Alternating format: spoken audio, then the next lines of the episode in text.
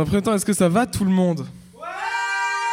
Eh ben, c'est une super nouvelle. Euh, merci d'être là. Euh, un jour, on racontera l'aventure qui a précédé l'enregistrement de cet épisode, qui commence avec une heure et quart de retard, mais euh, l'aventure est folle.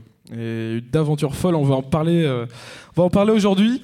je ne raconterai pas ma première rencontre avec mon invité du jour pour quelques raisons, mais je vous parlerai plutôt de la troisième. C'est à ce moment-là, au cours d'une soirée, qu'il me propose de venir chez lui dans les Alpes. C'est quelques mois plus tard, sur un coup de tête, que je me décide que c'est une bonne idée parce que pourquoi pas, et que nous passons une semaine à nous découvrir à la montagne. C'est cette spontanéité qui représente, selon moi, mon ami Dimitri. Et en ce jour de grève, on a la chance de le recevoir pour ce premier enregistrement public à la galerie Écomusée, car il n'est pas en garde à vue. Il est venu nous parler de sa traversée vélocipédique de l'Amérique latine. Accueillez-le comme il se doit. Comment ça va, Dimitri? Bah écoute, euh, ça va super. Ça me fait super plaisir ce que tu dis. Euh, je suis content d'être là. Tu te souviens de notre première rencontre ou pas? Euh, Non, je me souviens pas trop. je pense que je devais être peut-être un peu bourré. Je sais non, c'était chez Lucas. Ah oui, oui, je me souviens totalement. Parlons d'autre chose. Est-ce que tu pourrais te présenter un petit peu? Du coup, je m'appelle Dimitri, j'ai 24 ans. J'ai fait des études de littérature et de tout ce qui tourne autour des humanités. Et euh, je pense que je suis quelqu'un de curieux et qui aime bien, euh, qui aime bien découvrir des nouvelles choses et tenter des, des expériences. Est-ce que tu peux te dire un petit peu dans, dans le contexte de cette émission sur le voyage, euh, les différents pays dans lesquels tu es allé? Déjà, je suis né en Suisse, donc je, suis, j'ai passé, je suis passé par la Suisse. Je suis passé aussi un petit peu en Italie. je suis allé en Sicile et à Venise une fois. Ma vie, quand j'étais, quand j'ai voyagé avec mes parents, j'ai surtout voyagé en France, en vacances dans le sud ou plutôt dans, dans la mer Atlantique. Et il y a juste une fois en 2018 où, euh, avec mes parents, je suis parti au Salvador, donc un petit pays d'Amérique centrale, parce qu'en gros, c'est le pays d'origine euh, de ma mère. Je suis allé une fois en Égypte aussi, mais c'était dans un truc euh, où il y avait que des occidentaux, donc. un club med. Ouais, un truc comme ça. T'as fait un club med. Un truc comme ça, ouais. enfin, incroyable. Ouais, c'était cool quand même. Hein, T'as vu les pyramides non, bah non, non j'ai juste vu des poissons euh, dans la mer Rouge, mais euh, par ça, euh, j'ai rien vu de particulièrement égyptien. Ton dernier voyage en date, c'est c'est l'Amérique latine. Déjà, pourquoi ce choix? Pourquoi le choix du vélo? C'était une réflexion qu'on a eue avec du coup mon ex Clara, avec qui je suis parti. J'étais déjà plus avec, si jamais, quand, quand je suis parti avec elle. C'est ce que je voulais entendre.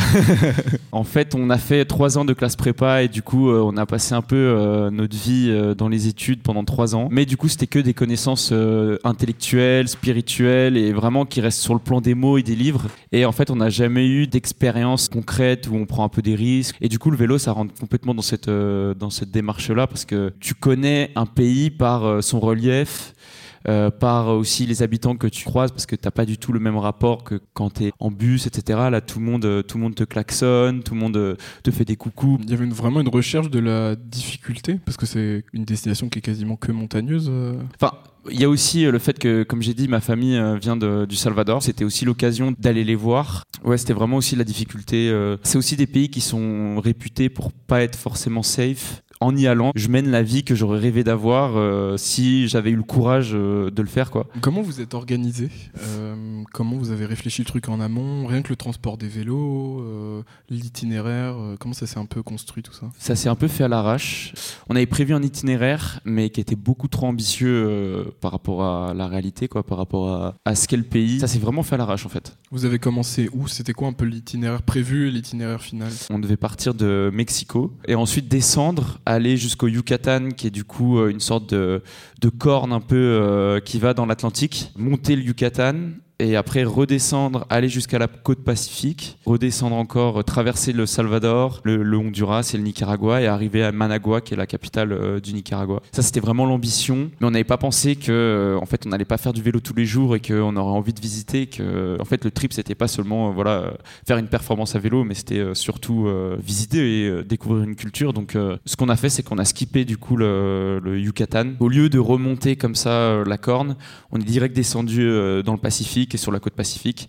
Et en fait, on a totalement bien fait parce que c'est beaucoup moins touristique. La place que vous avez laissée un peu à l'impro, c'était prévu d'avance. Comment vous avez un peu euh, décidé tout ça euh, Comment ça se passe pour prendre ce genre de décision?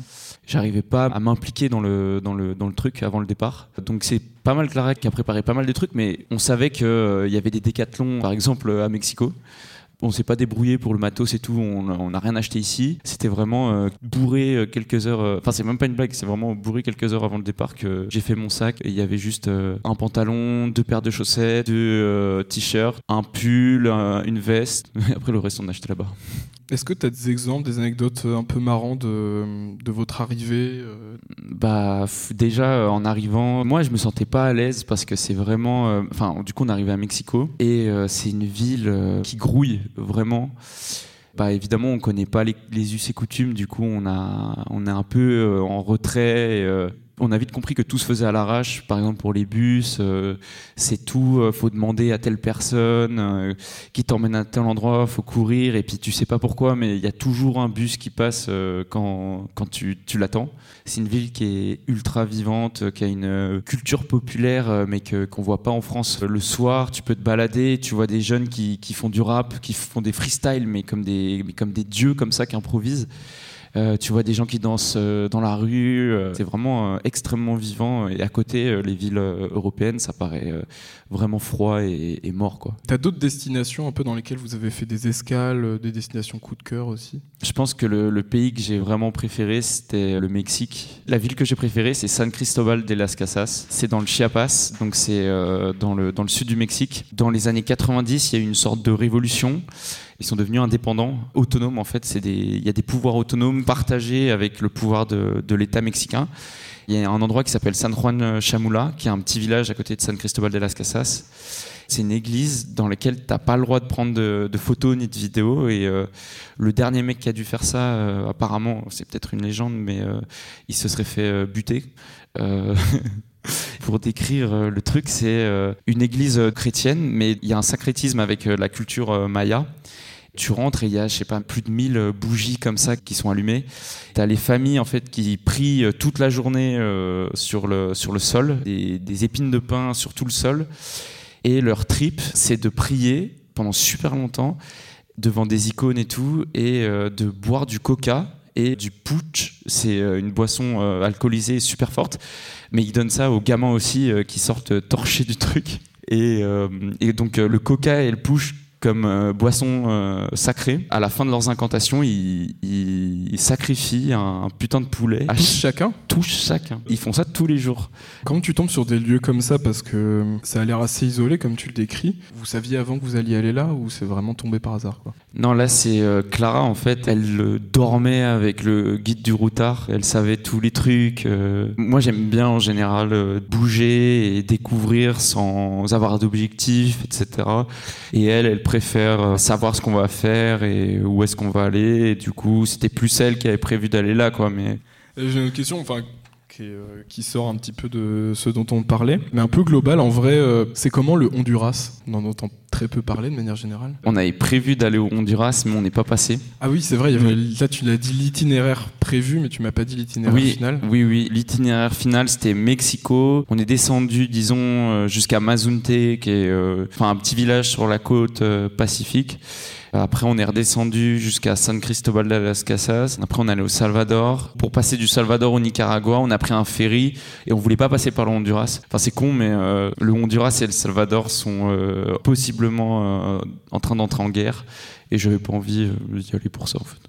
On peut passer directement du coup à la partie Salvador. Est-ce que tu avais choisi d'y aller en partie parce qu'il y avait ta famille ou ça s'est retrouvé vraiment sur l'itinéraire Tu t'es dit je vais aller la voir? Euh, non, non, non, je voulais vraiment aller les voir. Euh. moi, je savais dans tous les cas, euh, quand j'étais allé en 2018 les voir avec mes parents, je savais que le prochain voyage que j'allais faire, ça allait être là-bas et tout. Et je pense qu'aujourd'hui que c'est pareil.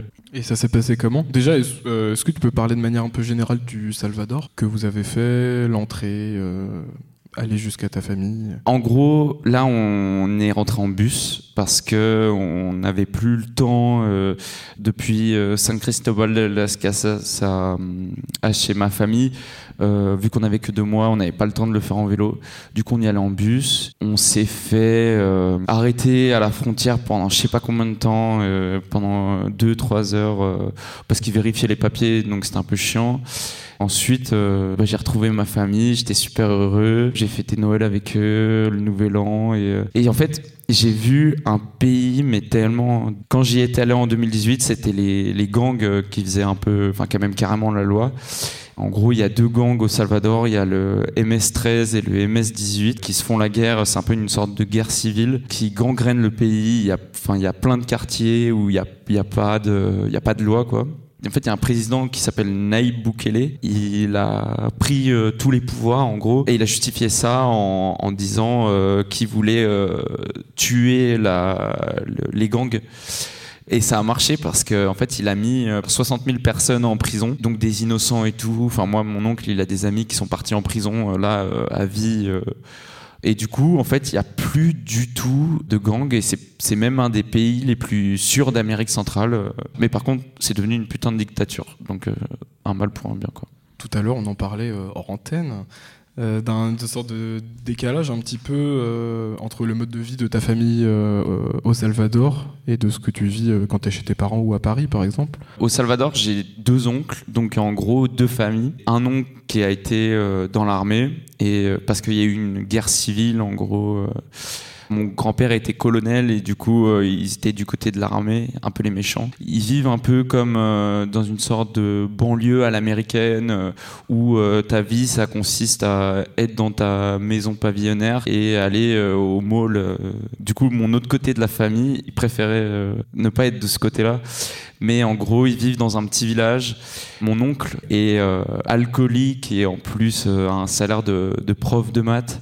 Et là-bas, c'est 500 balles euh, par mois pour euh, nourrir une famille entière.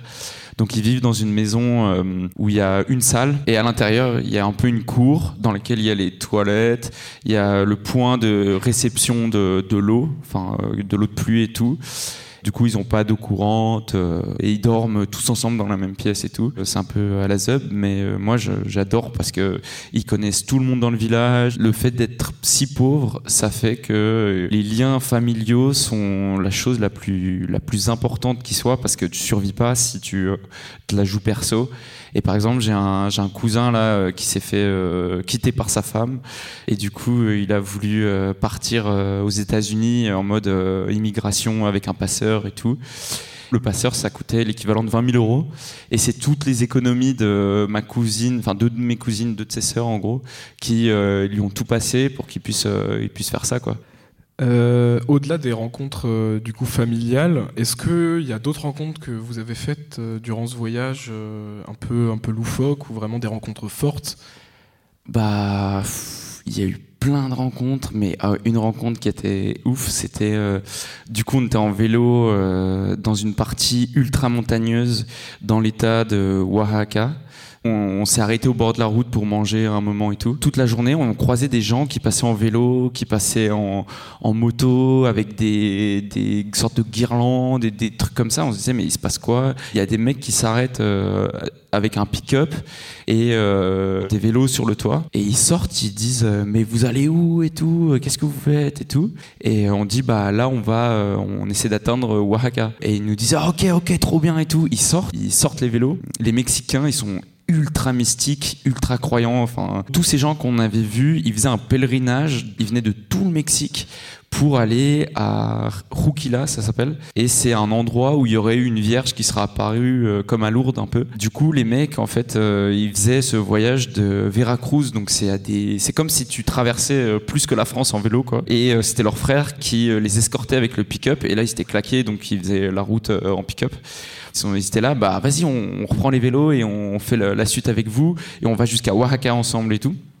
Et normalement, Oaxaca, on devait l'atteindre en deux jours, nous. Mais c'était en mode, allez, on y va, on y va, on y va et tout. Euh, on est arrivé, euh, je sais pas, à 22 heures à Oaxaca. Et les mecs, ils nous ont invités chez euh, un gars qu'ils avaient rencontré l'année d'avant pendant le pèlerinage, qui leur avait proposé de venir chez eux pour, pour faire une étape, voilà et tout. Du coup, on est allé chez lui, on a dormi chez lui. Et chez lui, c'était Pareil, à la Zub, euh, on a pris une douche, mais avec euh, une bassine d'eau de pluie, dans un coin euh, dehors, seulement éclairé à la bougie. ils nous ont fait des plats de, de malades. Le couple, il parle une langue que je connais pas du tout. Et en fait, c'était euh, du, du, nahuatl et du coup la, la langue que parlaient les, Aztèques. Enfin, j'ai l'image de, de, la mer avec tous ces gosses, euh, les petits chats, euh, les poules, le dindon qui, qui, rigole et qui nous dit au revoir comme ça, qui nous dit ouais revenez vite, comme si on partait à la guerre ou je sais pas et qu'on était ses enfants. Enfin, c'était franchement c'était ouf, hyper émouvant. T'as pas gardé contact avec ces gens-là? Bah, je suis sur un... En fait, je suis sur le groupe WhatsApp du... De la famille Non, pas de la famille, mais euh, franchement, c'est le truc le plus lunaire du monde parce qu'ils ont un groupe WhatsApp euh, de, ceux qui font le pèlerinage et du coup de, tout ce réseau là de gens. euh, J'ai, je sais pas, 200 euh, messages non vus par jour parce que tous les jours ils ils s'envoient des messages alors qu'ils se connaissent à peine. euh, que Dieu vous bénisse, euh, cette journée, c'est votre journée, etc. Et, et vraiment 200 par jour quoi. Euh, rien à voir, mais je sais que ça te plaît puisque c'est littéralement les seuls messages qu'on s'envoie. Mais est-ce que t'as vu des singes? Oui, putain, j'ai vu des putains de singes euh, au Nicaragua. Et le Nicaragua, je vous jure, c'est un truc de ouf. Beaucoup de gens euh, connaissent le, Costa Rica. Euh, on dit c'est la Suisse de l'Amérique latine, que c'est vraiment un zoo à ciel ouvert. Mais le Nicaragua, en fait, c'est la même chose, mais en beaucoup plus authentique, moins touristique et beaucoup moins cher. À un moment, on était sur une île, par exemple, l'île d'Omotepe, et on avait loué euh, un scout euh, pour euh, la journée. Et le kiff, c'est de faire le tour de l'île où, au milieu il y a un énorme volcan. Enfin, c'est un, monde à part. Et je sais pas, on fait le tour en scout, et d'un coup, t'entends une sorte de cri, mais un truc vraiment guttural et, un truc un peu flippant. Et tu lèves la tête il y a, je sais pas, il y a 15 singes dans un arbre, des singes hurleurs, et, et tu restes là et tu les regardes et tu vois des, des putains de singes, un peu des mecs comme toi, tu vois. Tes poils. Gros bâtard. Est-ce que t'aurais une petite anecdote euh, de galère? Ça, c'est vraiment un truc dont je me souviendrai longtemps. C'est euh, en fait, on était du coup à Oaxaca, donc le lendemain où on avait dormi chez euh, la famille là. Et euh, on voulait monter à Monte Alban, qui est un, un site archéologique euh, sur une colline à côté de Oaxaca. Tout le monde nous disait non mais allez-y en bus et tout, mais on s'est dit bah on a les vélos, on va pas faire les débiles, on va y aller en vélo. Et en fait on s'est perdu dans une sorte de favela, un peu un endroit où il y avait pas trop de chemin. On trouvait ça magnifique parce que c'était en montée, on avait une vue euh, de ouf. La naïveté. La naïveté totale, vraiment totale. Et, euh, et les gens, ils nous ont regardé un peu bizarre et tout, parce qu'on avait vraiment des gueules de gringos, quoi, d'étrangers. On se dit bon bah on va redescendre parce que là il y a plus de chemin, euh, c'est trop bizarre. Il y a des mecs qui nous disent non non mais euh, allez-y, continuez, pas de souci et tout. Et du coup euh, il y a des dames qui nous indiquent un chemin qui sort un peu de, des habitations. Et pendant euh, 300 mètres, on n'était plus à vélo à ce moment-là. Enfin on poussait les vélos parce que c'était vraiment hy- hyper raide et hyper caouteux et tout. Enfin, c'était compliqué. Elles nous disent allez-y par là, vous allez retomber sur la route et vous pourrez aller à Monte Alban. Et donc on se retrouve euh, sans habitation autour, euh, sans rien, un peu avec de la végétation et tout. Et il y a un gars qui arrive en mode schlag euh, avec une grosse bière de 1 litre dans la main, un gars de 20 ans. euh. Je lui dis ouais c'est bien par là, euh, Monte Alban et tout. Il me fait ah ouais ouais pas de souci c'est par là et tout. Du coup, trop bien. Il nous sème un peu de 200 mètres. Il s'arrête, il boit sa bière, il me dit bon, je sais pas ce qu'il fait, il fait rien, il a l'air sympa. Et là, il nous fait euh, ouais, euh, vous avez pas un peu d'argent et tout. Nous, on lui a dit euh, non et tout.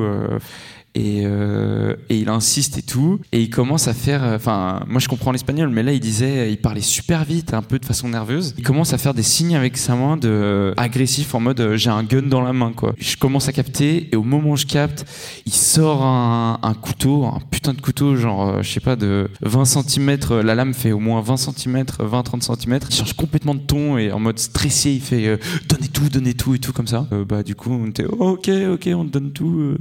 Du coup, je lui donne, euh, je lui donne ma thune et tout. Je lui dis, on n'a rien et tout. euh, on en voyage à vélo parce qu'on n'a pas beaucoup d'argent, s'il te plaît et tout. euh. Enfin, il voulait les portables. je lui dis, laisse-nous les portables, s'il te plaît et tout. Il nous fait, ok, vas-y, allez-y et tout. Je lui ai dit, mec, s'il te plaît, prie pour nous, pour la suite du voyage et tout ce qu'on a pour bouffer et tout. C'était pas vrai, évidemment, mais je sais pas pourquoi je faisais du drama. Et c'était la première fois que j'ai eu peur pour ma, pour ma vie, quoi, et pour celle de Clara. Maintenant, je sais que, bah, en fait, euh, ça t'arrive. Au final, je me suis fait voler euh, l'équivalent de 50 euros. C'est pas grave. Le fait d'avoir vécu ça et de me dire, de me rendre compte que c'est pas grand chose, bah, ça fait que, en fait, je peux tenter plus de trucs, je peux prendre plus de risques parce que, en fait, c'est comme euh, un coup de poing. euh, quand tu t'en es jamais pris, ça fait peur, mais en fait, quand tu t'en es pris euh, plusieurs, bah, en fait, tu vois que c'est, si tu t'en, si tu meurs pas du tout, que c'est pas, c'est pas grave. Est-ce que tu as des choses à rajouter un peu sur le voyage? Parce qu'on approche de la fin Des questions qui touchent au retour Il y a un truc dont j'ai pas parlé. On était allé un moment dans un village euh, qui s'appelle San Juan euh, del Pacifico, connu parce que la tradition là-bas, euh, qui est une tradition zapotèque, donc une culture euh, précolombienne, c'est euh, les champignons hallucinogènes. Donc je sais pas si je peux en parler.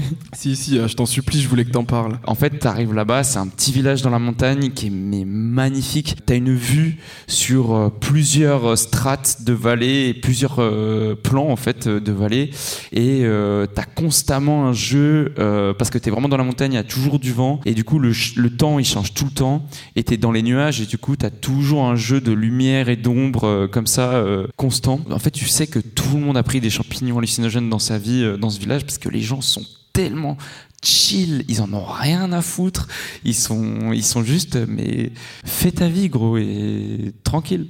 Là-bas, on, a fait un truc qui s'appelle le Temascal, qui est une sorte de, sauna un peu euh, traditionnel euh, dans lequel tu pries pour les éléments, etc. Enfin bref, je vais pas tout raconter, mais faut que vous le fassiez, je vais pas vous spoiler. Ça nous a mis dans le mood, dans un truc un peu, ouais, un peu mystique, un peu animiste et tout, euh, où euh, tu donnes euh, une intention et et en gros, on s'est baladé dans la forêt. Je sais pas comment expliquer, mais j'ai l'impression d'avoir revécu des mythes que j'avais étudiés en prépa, notamment, ou dans ma vie.